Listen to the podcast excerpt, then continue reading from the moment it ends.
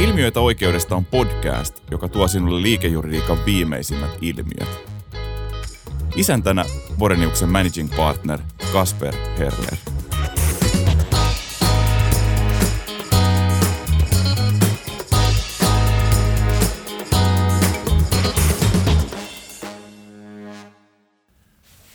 Mulla on tänään, tänään kanssani keskustelmassa Emma Halminen ja Jenni Shanovski. Ja tarkoituksena tänään on, on tuota, keskustella siitä, että, että mitä, mitä kokemuksia pystyy kartottamaan asiana ja ammatissa sillä, että käy ulkomailla työskentelemässä. Tervetuloa mun kanssa podcast-keskusteluun. Kiitos. Kiitos. Boreniuksella on ollut vuodesta 2013 toimisto New Yorkissa ja olemme viime vuonna täsmentäneet sen tehtäviä siten, että me pyritään auttamaan suomalaisia ja pohjoismaisia yrityksiä, kun ne siirtyvät Yhdysvaltain markkinoille ja kohtaavat siellä sitten oikeudellisia tarpeita, niin voimme olla siinä tukemassa. Esimerkiksi litigation management on yksi tärkeä komponentti, kun suomalaisia yrityksiä haastetaan isoihin litigaatioihin Jenkeissä, että siinä on sitten myöskin suomalainen toimisto seuraamassa, niin tämän tyyppisiä palveluita tarjotaan. Sitten toiseksi, niin, niin, se toimii meillä networking-platformina, että me pidetään sitä kautta tiivistä yhteistyötä, y- yhteyttä amerikkalaisiin toimistoihin, jotka, jotka tota, independenttinä toimivat sillä markkinoilla, kuten me, me täällä. Ja sitten kolmantena funktiona me lanseerattiin viime syksynä tämmöinen rotaatio-ohjelma meidän senior associateille, jossa me tarjotaan sitten mahdollisuutta meidän senior associateille parantaa omia vuorovaikutustaitoja ja, ja saada kansainvälistä kokemusta työskentelemällä sitten meidän toimistolla New Yorkissa. Emma, mikä sai sinut innostumaan lähtemään New York, meidän New Yorkin toimistoon rotaatioon? Mulla ehkä yksi isoimpia drivereita siihen, että minkä takia lähdin, kun, kun tällainen mahdollisuus tuli vastaan, oli, oli se, että mä toki kasvanut aina, aina kansainvälisessä Suomessa ja matkustellut paljon ja, ja nähnyt, nähnyt paljon maailmaa, mutta, mutta mulla ei ollut koskaan aikaisemmin tarjoutunut tilaisuutta asua ulkomailla. Pidempään aikaa saati sitten työskennellä siellä. Että ei tullut toisin kuin nykyään puolet, käsittääkseni noin puolet opiskelijoista, niin mä en, mä en aikanaan, aikanaan opiskelijavaihtoa esimerkiksi. En, en käynyt, käynyt tekemässä, niin siinä, siinä mielessä se oli, sellainen mahdollisuus, josta en tiedä kuinka monen mun tilanteessani olisi, olisi kieltäytynyt. Joo. Liikejuridisessa asianajotoiminnassa on aika yleistä, että asiakkailla on välillä tarvetta saada asianajotoimistosta juristeja lyhyemmäksi ajanjaksoksi, niin sanotusti lainaan tämmöiselle secondment-jaksolle. Samalla tämä tarjoaa meidän juristeille mahdollisuuden laajentaa omaa osaamista vierailemalle toisessa organisaatiossa ja – myös antaa tilaisuuden oppia tuntemaan meidän asiakkaita paremmin. Jenni, sinulle tarjottu mahdollisuus yhdistää yhtäältä tämmöinen secondment-jakso ja sitten samalla kansainvälisen kokemuksen kartuttaminen yhteen ja samaan komennukseen Euroopan investointipankissa Luxemburgissa. Mikä sai sinut tarttumaan tähän mahdollisuuteen?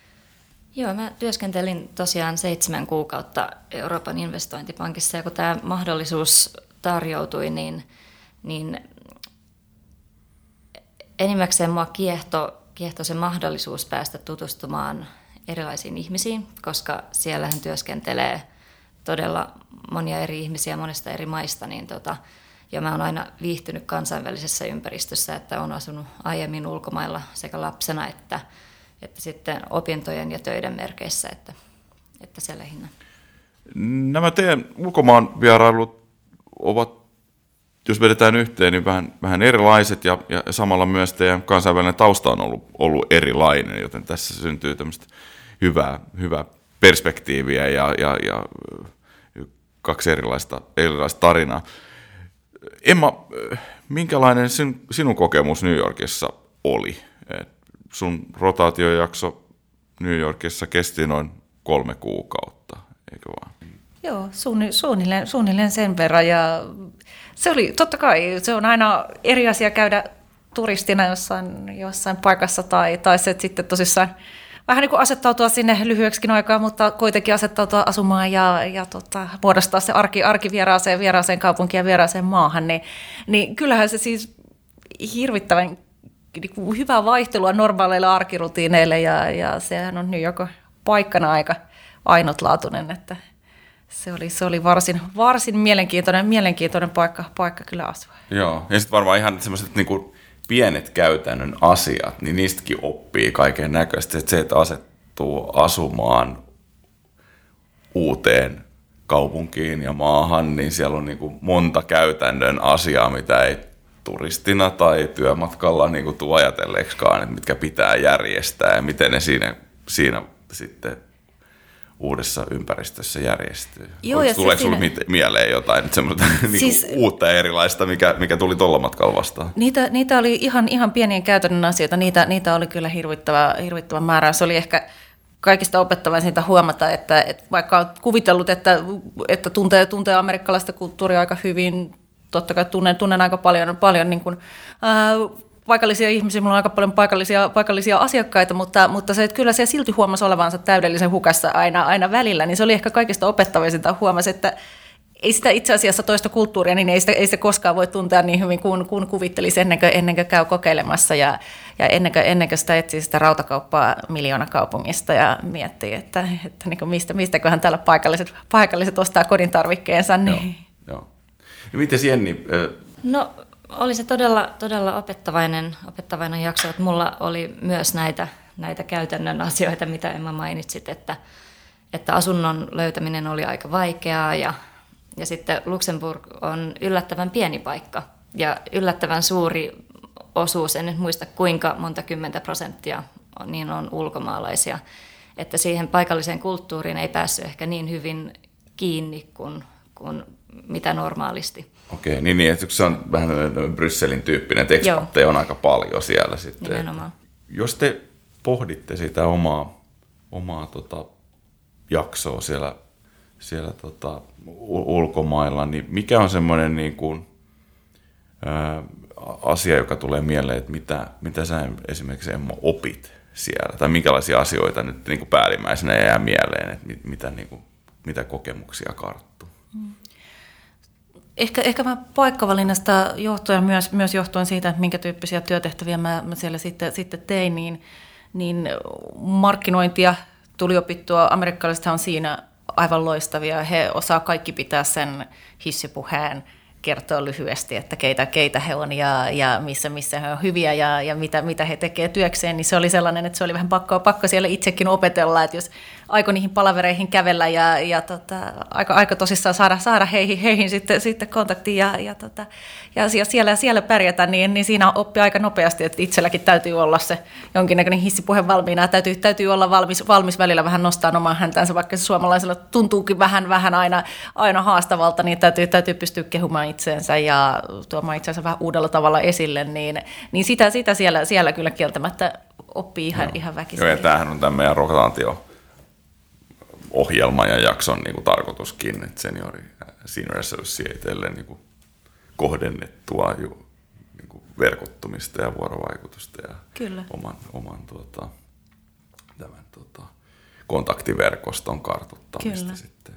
Ja siinä, siinä, siinä tietysti amerikkalaiset on hirvittävän taitavia, että heille se sellainen koktailtilaisuuksissa minglailu, nopea käyntikortin vaihto, siirtyminen seuraavaan porukkaan, niin se tuntuu olevan niin kuin eri, eri tavalla jo ihan, ihan niin kuin verissä ja opittuna, opittuna nuoruudessa kuin mitä, mitä ehkä sitten, sitten Suomessa on, mutta toki kaikki, kaikki tota, verkostoituminen, ihmisen tutustuminen, se, sen tota oppiminen, että kuka, kuka tekee mitäkin ja keskust, niin avoin keskustelu siitä, että millä tavalla me voidaan auttaa toisiamme ja minkä tyyppisiä yhteistyömahdollisuuksia meillä, meillä voisi olla, niin, niin se on totta kai sellainen taito, että sitä tarvii suomalaisessakin työelämässä enemmän, enemmän ja enemmän. Miten sä koet, että miten se kolmen kuukauden jakso sitten, niin kuin, miten sun niin kuin varmuus ja, ja taidot sitten niin kuin verkottumisessa ja, ja palveluiden kuvailussa ja myymisessä niin kuin sit kehittyi siinä? Kyllähän se siis nopeasti siinä pakostakin kehittyy, koska niitä tilaisuuksia oli niin paljon. Mä kävin, kävin tosi paljon, paljon tota, tapaamassa ihmisiä ja erilaisissa tilaisuuksissa tapaamassa tosi erilaisista taustoista, taustoista tulevia ihmisiä, niin, niin kyllä siinä aika hu- niinku nopeasti huomasi, että mitä kehittämisen kohteita itsellä on, opetteli vastaukset tiettyihin kysymyksiin, joita, joita aina, aina esitettiin, koska muuten se olisi tietysti ollut pitkä, pitkä aika seistä, seistä yksinänsä suomalaisena, suomalaisena huoneen nurkassa ja miettiä, että mitäs, mitäs seuraavaksi sanoisi. Että, että kyllä siinä siis, se on tietysti vieraassa ympäristössä, kun siellä, siellä niin kun heitetään vähän ikään kuin kylmää, kylmään veteen ja sanotaan, että tämä on nyt uudenlainen ympäristö, että op- opettele toimimaan täällä, niin se kehityshän on silloin hirveän paljon nopeampaa kuin mitä, mitä se olisi ehkä kotimaassa ollut. Sitten saa tämmöisessä ekstrovertisessa kulttuurissa instant feedbackin siitä, mikä toimii ja mikä ei, ja sitten sitä pystyy itse reflektoimaan. Juuri näin. No, miten, Jenni, sä, sulla oli, oli tota, kokemusta jo aikaisemmin tämmöistä niin kuin eurooppalaisista instituutioista, mutta mikä oli keskeistä siinä, että mitä sen seitsemän kuukauden jakson aikana opit? No joo, kokemusta mulla oli aikaisemmin pari kuukautta tuolta Euroopan komissiosta, mutta ke- keskeisintä ehkä siinä, mitä mä opin tämän seitsemän kuukauden EIB-jakson aikana, oli, oli se, että miten eri kulttuureista tulevat ihmiset työskentelevät keskenään ja, ja miten, miten heidän niin kuin, työ, työskentelytavat ja kulttuurit eroaa toisistaan. Ja sitten, sitten myös oli, oli kiva huomata, että EIBllä oli tämmöinen oma, oma kulttuuri myös, että kaikki oli tullut sinne jostain muualta, niin ihmiset oli todella vastaanottavaisia ja avoimia ja heidän kanssa oli todella helppo keskustella ja tehdä töitä. No, että siinä oli tämmöinen tietty samanlainen tausta Joo, varmaan. Jo. Vaikka oli eri taustat, niin sitten kuitenkin se, niin kuin, samanlainen niin kuin, elämäntilanne sitten ehkä yhdisti. Sitten. Joo, joo, ja siellä jotenkin kynnys ottaa kontaktia ja keskustella ihmisten kanssa on, on matalampi kuin, kuin täällä Suomessa. Niin sen, sen huomasin siellä. Joo. Miten, oliko se niin, että siellä, siellä työyhteisössä oli aikaisemminkin ollut sit suomalaisia? Tai... Joo, joo. Et, et siellähän on, on kyllä vaihtuvuutta, että, mutta suomalaisia, suomalaisia oli myös. Siinä tiimissä Joo. sitten aikaisemmin ollut. Joo. No tota, miten, mulla on itsellä semmoinen, semmoinen kokemus, mä olin, olin tota, vuosituhannen vaihteessa niin, niin itse ulkomaalla vaihdossa ja sitten sit kävi uudestaankin Berliinissä, tota, kun kirjoitin jatkotutkintoa, niin mulla ainakin syntyi semmoinen, semmoinen kokemus, että, että kun kävi edes lyhyenkin jakson ulkomailla, niin, niin toki siitä oppii niin kuin tästä toisesta kulttuurista asioita, mutta se mikä mut yllätti oli se, että sitten kun tuli takaisin Suomeen, niin semmoisella jännällä tavalla alkoi katsoa asioita eri tavalla, myöskin täällä niin kuin kotimaassa. Tuliko teille jotain tämän tyyppisiä kokemuksia vastaan? Miten Jenni, oot se, tota, no toki sä oot ollut mua, muulloinkin niin kuin ulkomailla opiskelemassa Englannissa ja näin, että onko sulla tullut tämän tyyppisiä kokemuksia?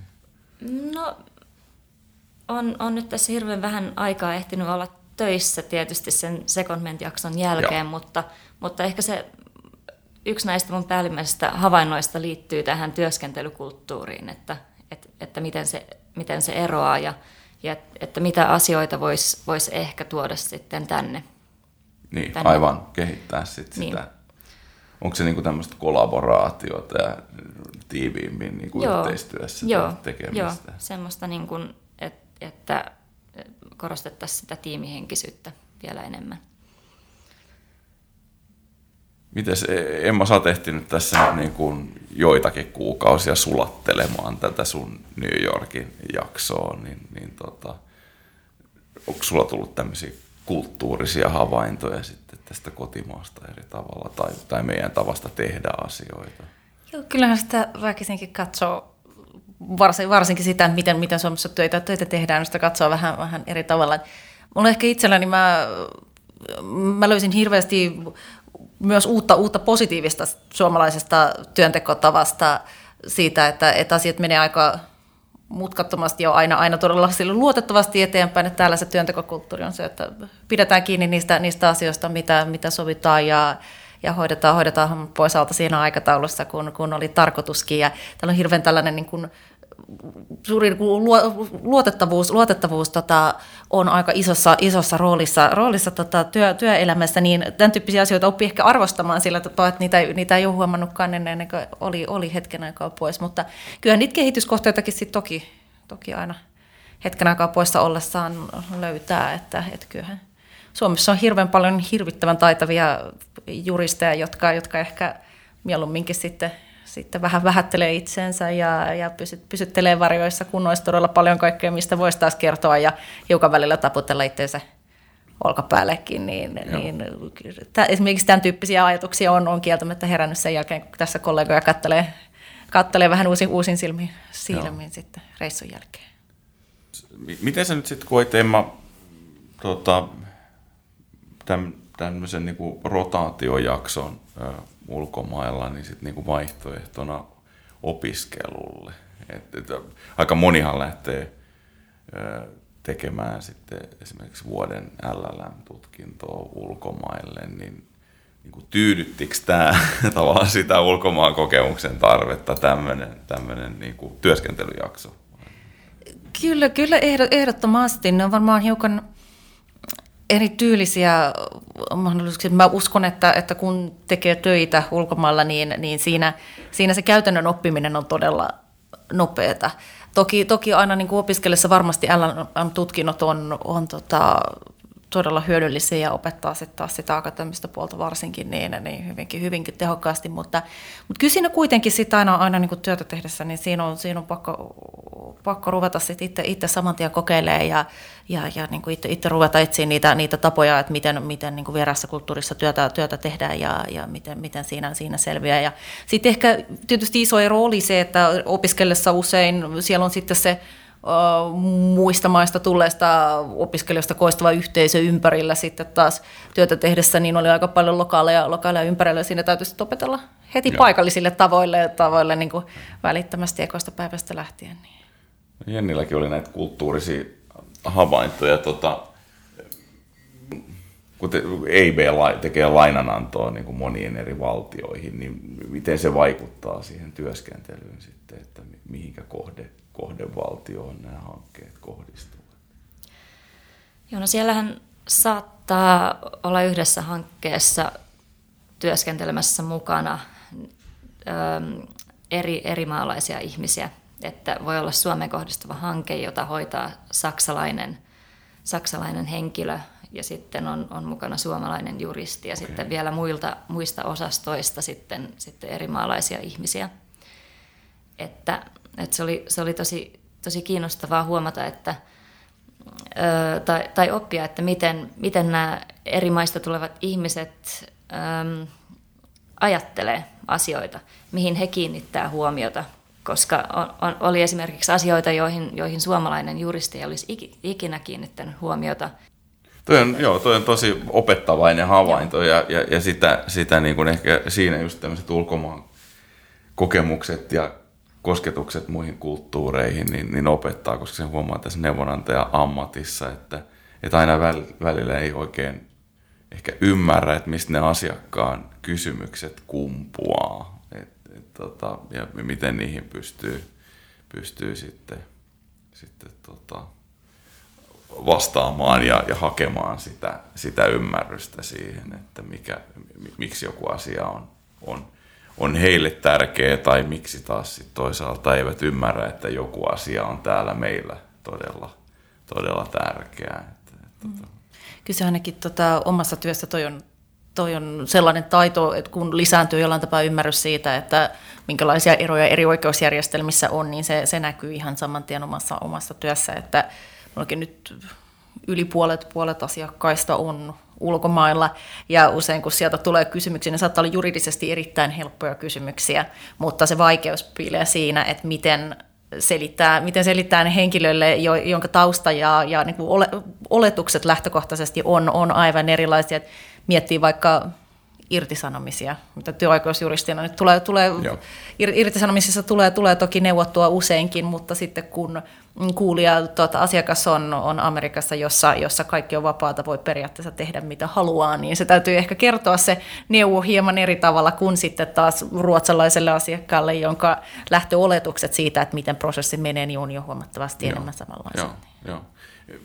Oliko sulla niin tähän omaan praktiikka-alueeseen liittyviä sellaisia asioita, mitä, mitä sä opit sillä, sillä mm. matkaa, kun keskustelit oman alan ihmisten kanssa? Joo, kyllä sen ensinnäkin oppi, että, että niin kun, uh, työoikeus on todella erilaista eri, eri tota, maissa, eri, eri mantereilla, mutta, mutta, mutta kyllä sieltä siis Amerikasta tietysti trendejä, sellaisia trendejä voi, voi havaita, mitkä, mitkä todennäköisesti jossain vaiheessa tulee näkyyn Suomessakin enemmän, että, että kyllähän sieltä moni, moni liike alkaa ja sitten pikkuhiljaa siirtyy, siirtyy Euroopan suuntaan. Että mä ihan tietoisesti kyselin kollegalta usein, että mikä heidän niin kuin, työpöydällä on uutta ja, ja mikä, mikä nyt, nyt juuri niin kuin tänä, tänä vuonna on näkynyt paljon. Ja siellä oli esimerkiksi monikulttuurisuuskysymykset, erilaiset syrjintäkysymykset, tällaista oli sellaisia, tuli melkein joka, jokaiselta, jokaiselta tota, henkilöltä aina, aina vastauksena. Ja sitten kysyi, että no mites, mites Suomessa, pakka sanoa, että ei nämä ehkä vielä suomalaisen työoikeusjuristipöydällä nämä asiat näy, mutta että viiden vuoden päästä todennäköisesti. Joo. Se on itse asiassa aika hyvä kysymys, kun keskustelee ulkomaalaisten kollegojen tai asiakkaiden kanssa, että mitä, mikä sun työpöydällä tällä hetkellä näkyy, niin siitä oppii aika paljon, että minkä, minkälaiset asiat on, on, on, on pinnalla. Miten siihen niin, rahoitusjuristina, niin minkälaisia asioita sitten niin kuin karttuu niin kuin ammatilliseen kokemukseen sun, sun tuon seitsemän kuukauden jakson aikana? No toki näissä lainajärjestelyissä niin dokumentaatio on aika standardisoitua, ainakin, ainakin Euroopan sisällä, mutta, mutta oli kyllä kiinnostavaa keskustella eri maista tulevien kollegoiden kanssa, koska huomasi, että, että eri maissa on hirveän e-, erilaiset käytännöt sitten esimerkiksi vakuuksiin liittyen, rekisteröintivaatimuksia ja kaikkia, ja huomasi, että, että meillä Suomessa on aika, aika helppo oikeusjärjestelmä tavallaan loppujen lopuksi. Joo. Että, että, että monissa muissa maissa, maissa tehdään se business, business-puoli vähän vaikeammaksi, mutta... Joo, aivan. Niin, niin Suomessa on panostettu aika paljon Joo. julkisiin luotettaviin rekistereihin Joo. ja muihin, niin siksi, siksi monet asiat on täällä aika, aika helppoja itsestään selviä. selviä. Olisi Joo. hyvä ilmeisesti kiinteistörekisterijärjestelmä ainakin se, se puoli. Joo, ja se, se, se oli tässä, tässä tosiaan tuossa, että, että pystyi keskustelemaan näiden ihmisten kanssa ja pystyy nyt, nyt sitten tulevaisuudessa ymmärtämään, että, että mistä nämä esimerkiksi meidän ulkomaalaisten asiakkaiden kysymykset tulee, että mikä niiden taustalla on. Joo. Yksi sellainen kiinnostava kysymys, kysymys tota, silloin kun mä kasvoin juristiksi, niin, niin, niin tota, Suomi oli just liittynyt EU-hun ja, ja, ja silloin oli oli valtava haippi ja, ja, ja tota, kielitaidon ympärillä ja, ja, ja 90-luvulla niin, niin korostettiin vahvasti sitä, että se, niin kuin se ideaali työnhakija oli semmoinen, joka osasi niin kuin Suomeen, Ruotsiin, Englantiin, Saksaa, Ranskaa ja vaikka Italiaa ja vähän Venäjääkin, niin, niin tota, miten te koette nyt, kun, kun tota, yhtäältä, niin, niin, niin Jenni, kun sä olit tämmöisessä eurooppalaisorganisaatiossa, niin niin, niin pärjäskö englannilla ja olisiko tarttunut osata jotain muita kieliä vai, vai tota, miltä tämä kieliympäristö ja, ja kielitaitovaatimukset näytti? No siellähän pärjäs todella pitkälle englannilla tai lähes täysin, että, että toki siellä, siellä oli sitten työntekijöillä vaatimuksena tämä ranskan kielen muodollinen taito, mutta, mutta sitä ei oikeastaan työnteossa tarvinnut. Joo. Että itse koen, että, että ainakin liikejuristina niin, niin pärjää, pärjää aika pitkälle englannin kielellä. Niin se alkaa olla tämmöinen vahva lingua franca kyllä, ja mitä paremmin, paremmin sen taitaa, niin sitä paremmin pärjää. Minkälaisia ajatuksia Emmalle herää kielitaidosta? Siis se myytti tuntuu elävän edelleen aika vahvana varmaan varmaan just pohjautuu tuohon, mitä, mitä sanoit, että se on joskus, joskus ollut, ollut tietynlainen vaatimus, mutta, mutta se myytti siitä, että asianajo alallakin tarvittaisiin hirveän laajaa kielitaitoa, niin, niin se tota, kun esimerkiksi opiskelijoiden kanssa keskustelee, niin, niin aina välillä tuntuu, tuntuu tulevan esiin.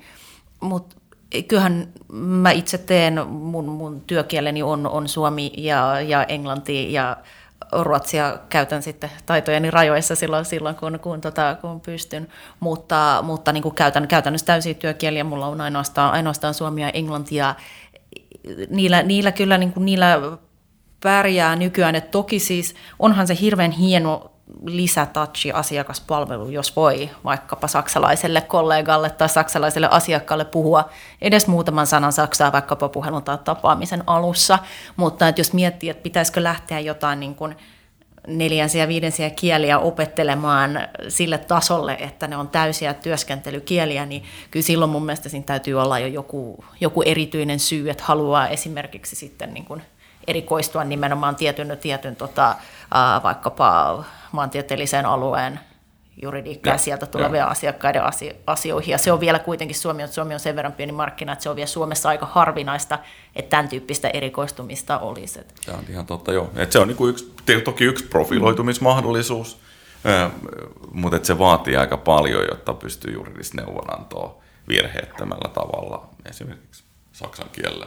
tekemään. Mutta että mä allekirjoitan kyllä Henkko kokemuksesta juuri sen, että esimerkiksi saksan kieli on semmoinen, jos small talk capability, niin, niin eh, saksan kielessä se pystyy, pystyy keskustelemaan saksalaisten asiakkaiden ja, ja kollegojen kanssa saksaksi, niin, niin useimmiten noteerataan varsin positiivisesti, että se on mm. heti semmoinen tietty bondaus. Ja, ja, ja toki niin kuin sitten omakohtaista kokemusta on, on silloin, kun on ruotsin äidinkielenä, niin pohjoismaisessa kanssakäymisessä vaikka dokumentaatio ja virallinen yhteydenpito usein on englanniksi, koska sitä saattaa joku muu joutua lukemaan englannin kielellä, niin, niin, niin sitten, sitten vaikka kummatkin ehkä äidinkielenä puhutaankin ruotsia, niin kuitenkin kommunikoidaan englanniksi virallisesti, mutta sitten se, se vapaamuotoinen kommunikaatio on, on ruotsiksi ja se luo sitten semmoisen tietyn, tietyn tota, yhteisyyden tunteen niin kuin, tota, lisääntymisen siinä. siinä tota. mm. No tietenkin kun, kun menee, lähtee ulkomaille, niin, niin ei ainoastaan kieli, vaan, vaan sitten se, se niin kuin, oppii, oppii, tota, oppii muita taitoja ja, ja sitä sosiaalista ympäristöä niin, niin, ja, ja kulttuuria, niin, niin tota, onko teillä tota, niin kuin näistä sosiaalisista taidoista sitten havaintoja vielä teidän vierailun aikana, että minkä tyyppistä niin tavallaan minkä tyyppisiä valmiuksia. Että ainakin ajatellen Jenkkejä, niin sanotaan, että se on ehkä maailman ekstroverttisin valtio, että siellä sitä boostataan vahvasti. Ja, ja, ja, ja sitten taas toisaalta niin se, mitä mullekin korostettiin, kun Harvardissa olin viikon opiskelemassa, että Suomi on, on jonkun rankingin tai tutkimusten mukaan maailman introvertein valtio, niin, niin tota, miltä tämä tämmöinen niin kulttuurien kohtaaminen sitten näytti siellä. Ja tuossa varmaan stereotypia pitää ainakin, ainakin osittain paikkansa, mutta, mutta pitää, pitää osittain myös, myös paikkansa varmasti, että, että kyllähän, kyllähän siellä ekstroverttius on vähän eri asteella kuin, kuin täällä ja, ja sen huomaa, että siinä, siinä täytyy ehkä suomalaisen valmistautua keskusteluihin ja valmistautua erilaisiin tilaisuuksiin hiukan enemmän, kun toisilla on jo kotoa, kotoa opittuna se, että aina löydetään small talkin aihe, aina muistetaan kaikkien etunimet ulkoa, aina muistetaan kysyä, että no niin mitäs, mitäs lapsille tai miehelle kuuluu.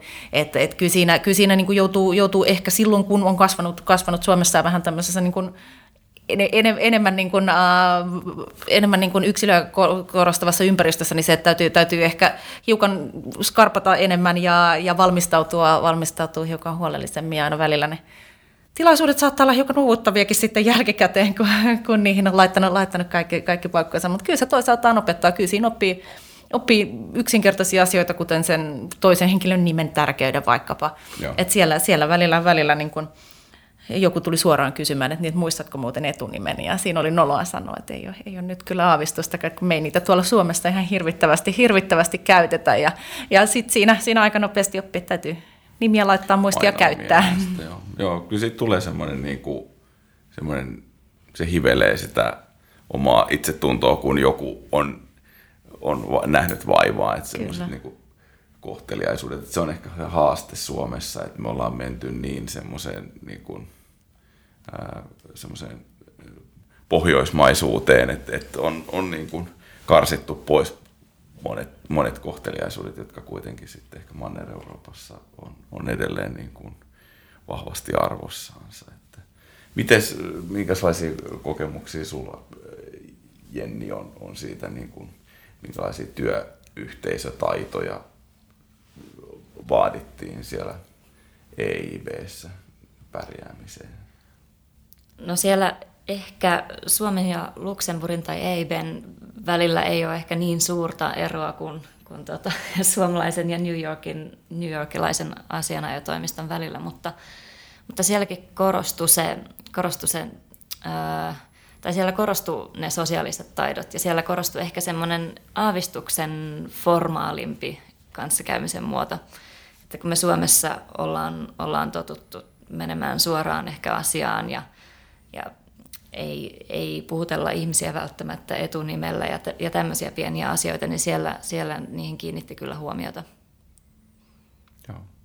Se on semmoinen asia, joka mäkin olen oppinut, kun Boreniuksella on Venäjällä konttori, niin, niin siinä on, on omanlaisensa luonteva kulttuuriero, ero, joka tuntuu aika usein niin kuin isommalta kuin sitten jopa Pohjois-Amerikkaan nähden, vaikka etäisyyttä sinne, sinne on, on paljon. Et, et, tota, semmoinen niin kuin, suoraan asiaan meneminen on, on niin kuin suomalaiselle kulttuurille ominaista, mutta sitten niin kuin, mitä edempään mennään, niin, niin sitä enemmän vaatii semmoista ja, ja ehkä osittain myös, kun mennään eteläänpäin, niin vaatii semmoista pientä johdattelua asiaan, että se tuntuu hyvin töykeältä, jos mennään niin kuin vailla kohteliaisuuksia ja asian, asian ympärillä vähän pyörimistä, niin, niin suoraan sitten siihen, mitä halutaan, halutaan saada aikaiseksi.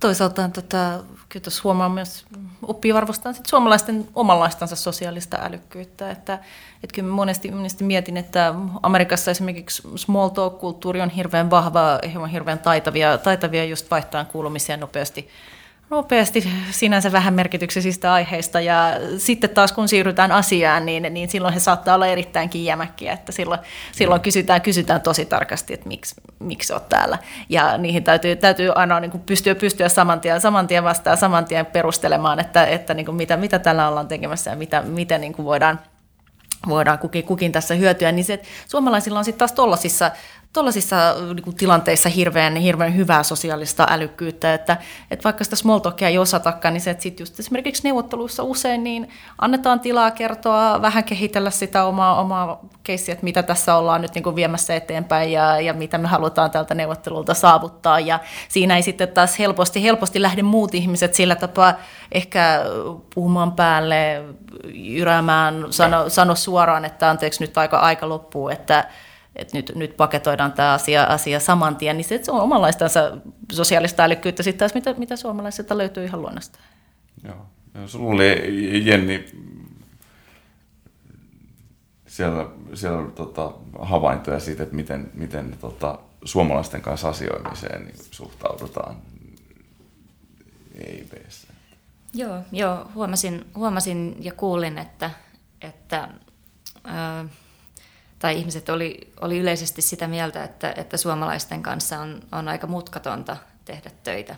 Että päästään siihen lopputulokseen no, suhteellisen nopeasti ja, ja keskitytään olennaisiin asioihin, et, että vähän niin kuin tämmöinen no nonsense approach.